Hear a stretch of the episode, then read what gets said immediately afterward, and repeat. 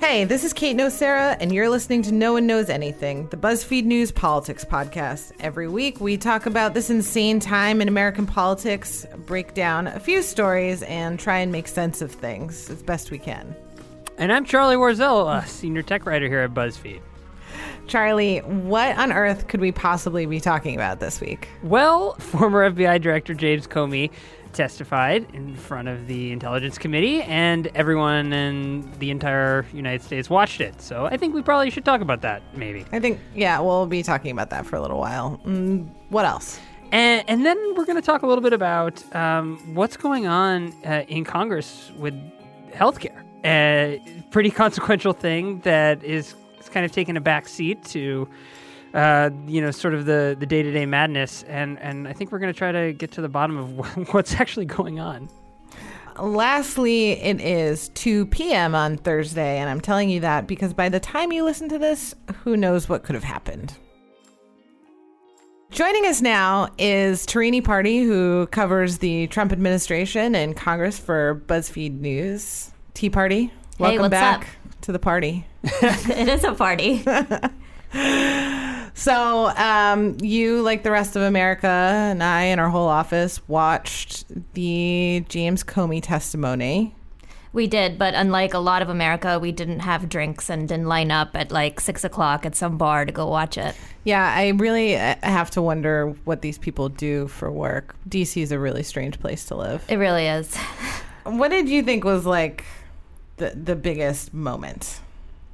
Uh, for a congressional hearing, you know, we were expecting things to get a little bit boring, and it never really got that boring. Um, I thought the the repeated moments when he basically called President Trump a liar and someone who could not be trusted, I thought that was pretty remarkable coming from a former FBI director before the Senate Intelligence Committee in a public hearing for the world to hear that from the get go, he had a gut feeling that President Trump was not someone he could trust in the sense that he didn't know how Trump would, uh, you know, describe their interactions if things didn't go his way. So, yeah, it was a pretty remarkable moment right at the top of the hearing. He, instead of reading the prepared remarks that he had put out or his testimony, he launches into kind of an explanation of why he's there and talks about some other things. And, and right at the beginning, before he's asked a question, he calls the president a liar and accuses him of, you know, besmirching the good name of the FBI. So let's listen to that. Although the law required no reason at all to fire an FBI director, the administration then chose to defame me and, more importantly, the FBI by saying that the organization was in disarray, that it was poorly led, that the workforce had lost confidence in its leader. Those were lies. Yeah, that's crazy. That was the first time, and then he he does it again a couple more times in the hearing where he where he calls President Trump a liar, and that uh, I don't know. Seems pretty unprecedented to me. It does. And it seemed, and it was also sort of the way he was doing it. I mean, in his opening statement, he was sort of more lawyerly about it. But as it went on, he was getting more casual and more open with, with the committee. And he kind of, you know, said it in a way where you might be even talking to, you know, your mom and bring up your interaction with the president and sort of call him casually a liar. well, that's what I was curious about is foregoing sort of the the statement that everyone picked apart on Wednesday. Did I mean, it, as someone who's kind of an outsider, was that just uh, kind of a huge surprise, or is that something that's generally common? I mean, I, personally, I was expecting him to read it, but then once things got started, it made complete sense that he wouldn't read it because the cable news has already aired out every single, you know, interesting bit of that over and over again, and it it frees up a lot of time. So you know, there's uh, more time for senators to ask questions. There's uh, more time that he has to to make uh, another opening statement, essentially, in which he can get to other things. Um, so it seemed like a an interesting but strategic move on uh, on part of Comey um, to do that. The the hearing was also just sort of a, a weird unicorn hearing, and I think, like you said, like that it was it wasn't boring. Like typically these things, even the biggest hearings, the craziest hearings, can be real fucking snooze fest, you know? It's just like senators wanting to hear themselves talk. I actually thought that all the questions from both sides were pretty direct. Comey said everything he seemed to want to say and nothing he did. I mean, he obviously went in there saying, you know, being like, I understand that the entire world is watching right now, and here are the things I want to say about my interactions with, with President Trump. Yeah, he, he definitely wanted to clear up any feeling that people might have uh, against him. I mean, he was clearing up his name, but also, uh, you know, said this in his opening remarks. He wanted to make sure that, you know, the FBI and the people who are still working there on, on this Russia investigation in particular have the ability to, to carry that out without these sort of questions of surrounding Comey's firing. Another sort of remarkable thing that happened that was like I kind of thought it was like no duh obviously but but to hear him say it was pretty crazy when he said that um, he leaked the memo himself. I mean, he didn't personally do it, but he like through a third part. He instructed his friend to go talk to the New York Times. There was a lot of candor there that I, I yeah I wasn't expecting expecting that, That was either. stunning. Yeah, I don't know. That was wild. That's all I have to And the way he delivered that, just saying, "Oh, you know, I saw the tweet, and then I woke up in the middle of the night and decided to do this." I mean, I, I just thought the whole, that whole exchange was stunning. President tweeted on Friday after I got fired that I better hope there's not tapes. I woke up in the middle of the night on Monday night because it didn't dawn on me originally that there might be corroboration for our conversation. There might be a tape. And my judgment was I needed to get that out into the public square. And so I asked a friend of mine to share the content of the memo with a reporter. Didn't do it myself for a variety of reasons, but I asked him to because I thought that might prompt the appointment of a special counsel. And so I asked a close friend of mine to do it. And, you know, he outed the New York Times source on this, essentially. he was uh, quite, I mean, he didn't need to be as specific as he was uh, in terms of who his friend was. Um, I also think it's funny because we've been seeing, you know, this, these New York Times stories about the memo uh, that are cited to a source close to Comey. And I've just had this image of, of Comey, you know, sitting around his house, just calling Michael Schmidt at the New York Times or whoever, uh, and just, you know, going on and on about his firing and, and uh, just reciting the memos, but turns out it was someone It is close me, to Fames Vomi. No, he was like Yeah, he did. He did I- say that like he wanted to do it through a third party because he had all all these reporters staking out his house, and that for him to do it himself would have been like throwing food at seagulls at a beach. It is odd though when there are all these reporters just standing outside your door uh, with all this access, just kind of go through this, you know, circuitous method of, you know, other sources. And, and I mean, I guess I'm curious. Do you guys sort of buy that that that's the best way to do it? That it, he sh- couldn't have just been more direct with this, with the leak. I think that this was Comey's way to get control of the narrative as quickly as possible in a, without actually inserting himself into it, which is sort of sketchy. Um, I mean, you know, uh, people have brought up that he could have, uh, you know, given turned over the memos to uh, the Senate Intelligence Committee or other committees also looking into uh, the Russia investigation. But in that sense, it, they wouldn't possibly have leaked out uh, at the speed at which they did. And we had the president tweeting about, uh, you know, having potential tapes about his reasoning for, for firing Comey. And I think he wanted to get control essentially of the narrative uh, and the, his interactions with the president as quickly as possible. And he chose to do it, go the third party route, which I think you know, in the coming weeks, we're going to hear a lot more about, especially because Republicans are already calling this, um, you know, they're focusing on this leak, which, Uh, as far as we know, did not have classified materials in. So, you know, but it's Trump, not. Trump's lawyer in a statement called it a privileged conversation with the But- president. And that's one thing that's interesting to me about watching this sort of play out on Twitter and, and both sort of polls of my Twitter feed. It seems like both sides walked away and kind of claimed victory. And I'm seeing like, you know, the pro Trump media talking about this leak and, and talking about New York Times g- getting debunked as fake news. And, and then you sort of see on the other side, this was a terrible day for President Trump. It's like every, it's kind of just like a Rorschach test. It really, know? it really was a choose Yeah. your own adventure Yes. hearing. And there were things that if you don't like President Trump, you could take away and say, you know, this was a devastating day. Or if you love Trump, just like this was great and it exonerated him and showed that James I mean, though just to go back to the the memo leak for a second, like James I think James Comey went to the New York Times because this is not a guy that like this guy has been around DC for a really long time and he knows exactly what is going to make the most impact to get his desired result. And like you can debate the merits of whether that was like a good idea or a bad idea or even I mean legal I'm not a lawyer. I don't know anything about legality uh, of this situation and I'm sure that folks in the Senate will be looking into that. But he had an objective in doing that and knew that going to the Times in that way would would do that. And he was shockingly open that that was his end goal. It to, was stunning. Yeah, Wow. to get a special prosecutor. Yeah, it was crazy. I mean, so in, in a tapes thing. I mean, he he kept saying um, there was a really funny moment. We can just take a quick listen to it uh, about about the tapes. I've seen the tweet about tapes. Lordy, I hope there are tapes.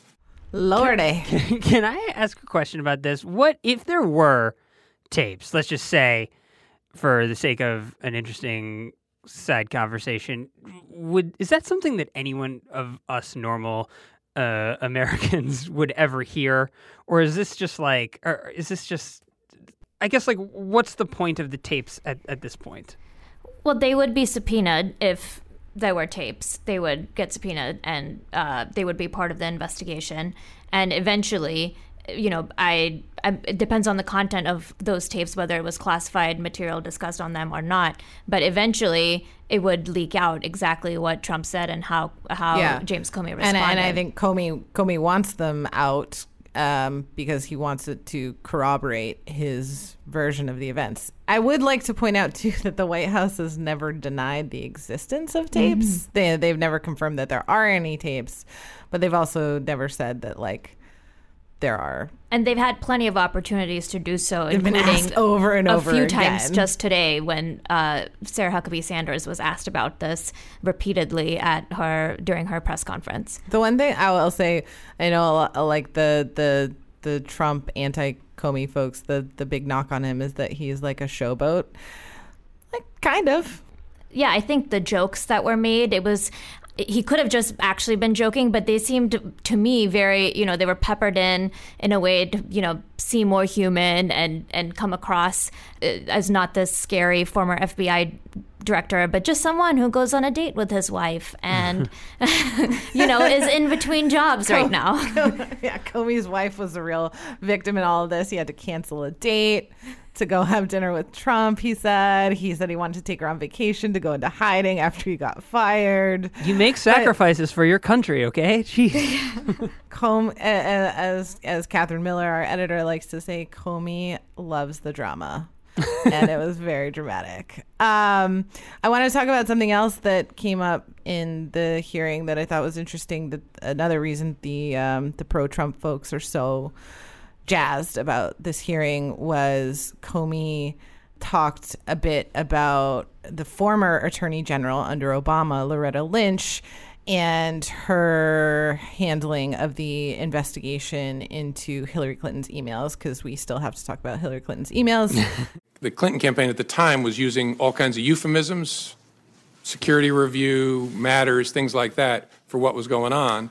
We were getting to a place where the Attorney General and I were both going to have to testify and talk publicly about it. And I wanted to know was she going to authorize us to confirm we had an investigation? And she said, yes, but don't call it that, call it a matter. And I said, why would I do that?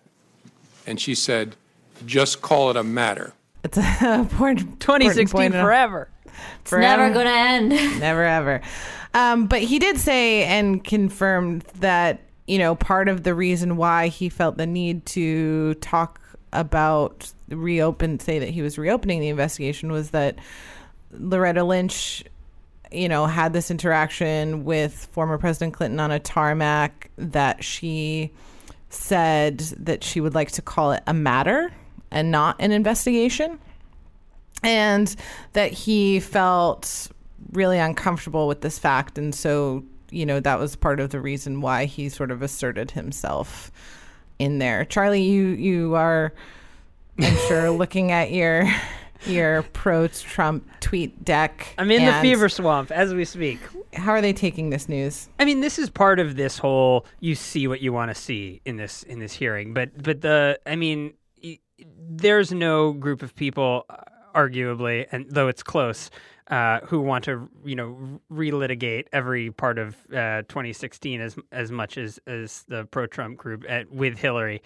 And I, I mean, this to them was just it, it was proof you could take it a number of ways you know that Comey saw this and he didn't speak up, you know, properly about how, you know, he was queasy about Loretta Lynch, that, you know, this is proof that there is this, um, you know, bias inside the government to protect Hillary, that, Co- you know, that every, that the entire deep state apparatus shielded her and, and protected Hillary Clinton with this, which, I mean, it, it seems that there's, you know, a, a kernel of of truth to you know the language there, but also you know there was clearly uh, an investigation and and a lot of hay made of that. So I mean, I think they're elated because what the pro Trump media wants more than anything is the is the ability to have you know some reusable ammunition, and this is like this is good for you know months. It's never gonna end. It's Yeah. never gonna end. I mean, just if, when you need the base all revved up, just keep bringing up crooked Hillary. I mean, that's that's what's going to happen. But the, yeah, but I mean, another point of that too is that you know it came, you know, Comey said it, and it was again one of those things where it was like surprising in his candor and all of this, but that piece of it actually had been reported mm-hmm. previously in the New York Times, and it kind of does sort of go to show that like our memories are sh- so short right now. Like I certainly didn't remember that the New York Times had reported that. I don't. Uh, maybe it, maybe it just and obviously this was like a much larger stage in which they were talking about it, and it was coming out of the mouth of the former FBI director. But it was still like, oh, I I clearly like. I mean, don't- in part because you know we've lived we lived through that for a long time in our lives, and we thought we had closed that chapter and moved on. But a lot of Republican senators did choose to spend their time at the hearing um, uh, in asking more questions about it, and uh, you know, there's been some discussion about uh, the senators uh, and and uh, the types of questions they asked, and in a way how they might have protected Trump. And I think that was definitely one of the strategies there.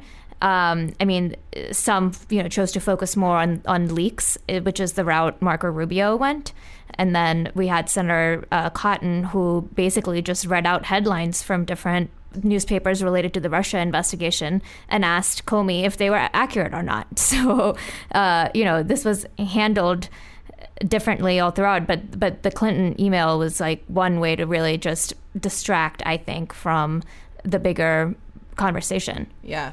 I always wonder like and they're in a class they went into a classified briefing afterwards. I always kind of wonder what like the posture is in a classified versus public setting. Like if they have their feet up on the. No, just not the feet, no, but like but like are they It's it's actually business casual, so don't worry about it. everyone takes their tie off. No, I mean I I mean more like uh, their posture towards James Comey like it, when Yeah. you're on TV and you know I I can't imagine what the ratings were like for that. Mm-hmm. Um but it well, must have been on insane. online there were like the like hundreds of thousands of concurrent viewers on the New York Times' stream, on uh, a YouTube stream. Like, I mean, there were multiple, like, there were millions of people just watching streams that weren't dedicated to any networks. So that it gives maybe a slight idea of how many people were watching this. So, do you think uh, this does anything to further the the Russia investigation, or will we just be hearing about James Comey forever? I think we're going to be hearing about James Comey for for a while, uh, and I think a lot of it is because the the Russia investigation at this point, there's just uh, so much going on with it that at least for voters, it is really hard to sort of keep everything together, and you know then uh, and a lot of it is coming out in the in newspapers. So there's obviously the narrative of whether or not you can even trust that information, especially after Comey himself said today that a lot of it was inaccurate. The and and the other really interesting point about the hearing was that Comey didn't accuse Trump of obstructing justice. He did not. He was very careful. He danced around it a lot, but he was like, I'm going to let the special prosecutor figure that part like that's under his jurisdiction now and said repeatedly that Trump was not under investigation for any ties to Russia during his tenure and on the day he was fired. Yeah, so and when you put it like that, it, it does seem like a pretty good hearing a pretty good outcome for Republicans. There's no sort of one explosive moment that's gonna, you know, that people are going to talk about repeatedly that might get uh, President Trump into any sort of legal trouble. Which is why now both sides are going to continue to cherry pick whichever, whatever part of the hearing works for their narrative. My, Everybody yes. wins. my, my final question for you and Charlie: Do you guys think that James Comey can dunk? Oh, God, I, I hope so. I almost I, I said to somebody earlier, and this is a semi non-professional way to end this conversation, but I wish that these were almost settled by feats of strength or uh, shows of athletic prowess. And like, if I mean- Comey can prove that he can dunk over Trump, like posterize him, then he's you know six it's all over. He's a very tall man. He's a very tall man. He's also very stiff, though. So that's Yeah. what concerns me with his. and Yeah, he's older. He's older. I mean, I, we don't know uh, in his prime. Are are we talking about uh, can he dunk in his prime or can he dunk? or can I don't know, he dunk now. choose Hey, your own adventure. Okay. Um, yes, I'm going. I'm going on the record with Comey can dunk, and it's glorious. All right, Tarini. Thanks so much for joining us today. Thanks for having me, guys.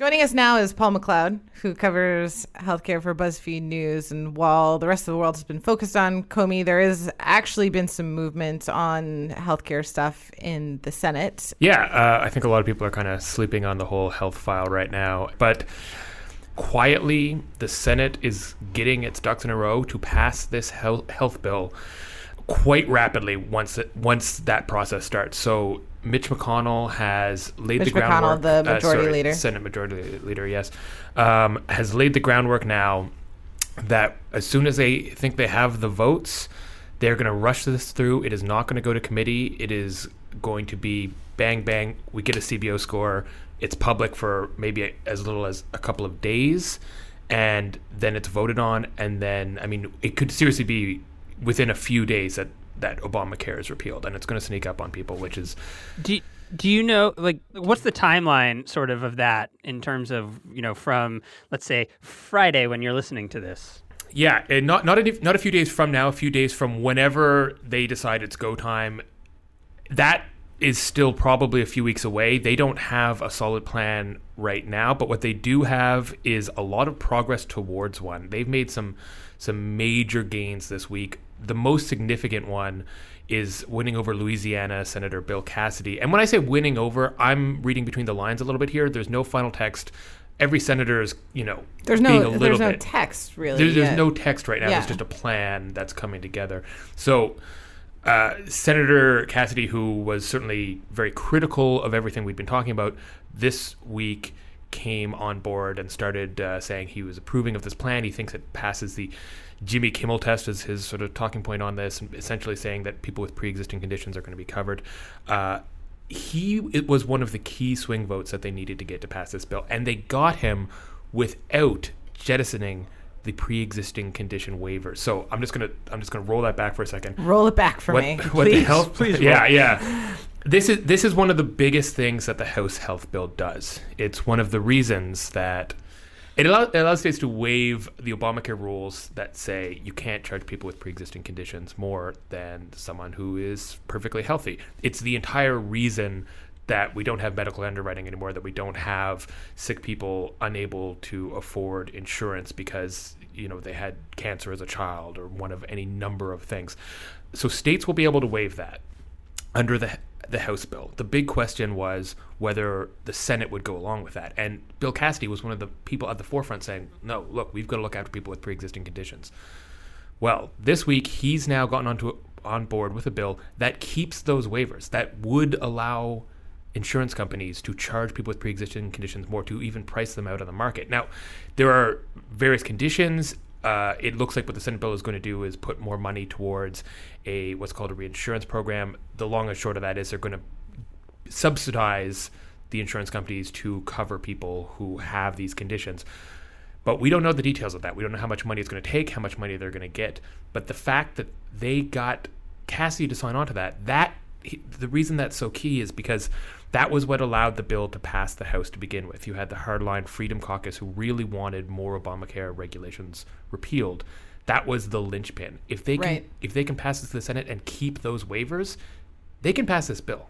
This Right. can happen. Obamacare could be gone. Does that signal? I, I mean, you're sort of getting there, but does that signal that this is going to be as for for for Democrats that this is going to be as unpalatable as the House's version, or or that it's is it getting sort of are other things in the Senate being amended to to make it more palatable, or or more you know sort of tacked a little bit towards the center, or is it pretty much what you're hearing, seeing? That it's going to look it's, a lot the it's same? basically as well as pretty much the same, right? Like, Yeah. it's- it's- I mean, tack towards the center is a fair way to put it. They're making various changes, but those changes don't really fundamentally change what that's, this bill is going to do. Uh, so, for example, one of the the major major implications of this bill is it takes about a trillion dollars over a decade out of healthcare for mostly poor people, and it puts it most of that into tax cuts for mostly rich people, disproportionately affecting people who make over two hundred thousand dollars a year. The Senate bill will still do that, but where, whereas the House bill, the HCA, would trigger that in 2020, the Senate bill will probably roll that out through 2023. So we're, we're seeing the bill a bill that does essentially the same thing, but yeah, a little bit softer. There's going to be more funding for elderly people who are of lower income. We're going to see some uh, some more um, means testing in terms of the supports. It's definitely an attempt to make it more palatable for moderate Republicans, but the the skeleton of the bill is still going to be what we saw pass through the House. and they only need 51 votes. Uh, 50, because Mike 50, Pence will break Mike the tie. Pence yeah. So if they can get most of the caucus on board, it's yeah, and it's hard to say exactly where they're at. Uh, the most likely no's seem to be Rand Paul, who opposes to the tax credit system that's included in this bill. This is this is a support system to help people buy uh, buy health insurance. Uh, he sees that as a new social entitlement program. He doesn't like it. We don't know for sure, but it seems quite plausible that he'll vote against the bill. Uh, another quite likely no is Lisa Murkowski, who represents Alaska. Her state could be just drastically affected by a rollback of the Medicaid expansion just because she's got these rural health centers that really rely on Medicaid to exist. Uh, but I mean, if you can, to be crude, if you can kind of buy her off, if you can put something else in the bill that will address the rural care issue that makes it palatable for her state, I mean, you're really close. There are a couple of people who might vote against it, but there's no guarantee. yeah, a- and, uh, obviously, uh, the, you know, this is moving at a much faster pace than Obamacare did. But there, there was stuff like that in in Obamacare. There are things to you can't you can't do like earmarks anymore. You can't just say, "Oh, build a build a new bridge in your state if you vote for this bill," which is how people got to yes before on stuff that they didn't necessarily uh, totally agree with. But you can tuck things in there to make sure that certain elements and are. they had to do that with the House bill, the Buffalo buyout. I mean, they already yeah. had to. and they all have these people. kitchen. I wonder, wonder Yeah. what the Alaska nickname will be. I know. Well, we had to come up with some alliteration. It's for it. It's very folksy for how serious it is. Um, it's true. it's also it's stunning to me though that as someone who's been paying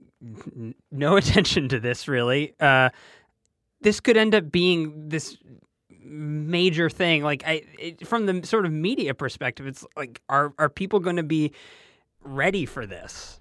No, I don't think so at all. And I think that's the genius of what Mitch McConnell is doing is that people, I think, kind of think it's gone away because there was so much uncertainty around whether or not the Senate was going to be able to reach an agreement and whether the House would then pass that. It, people, I think, decided, eh, well, they're probably not going to be able to get around to it.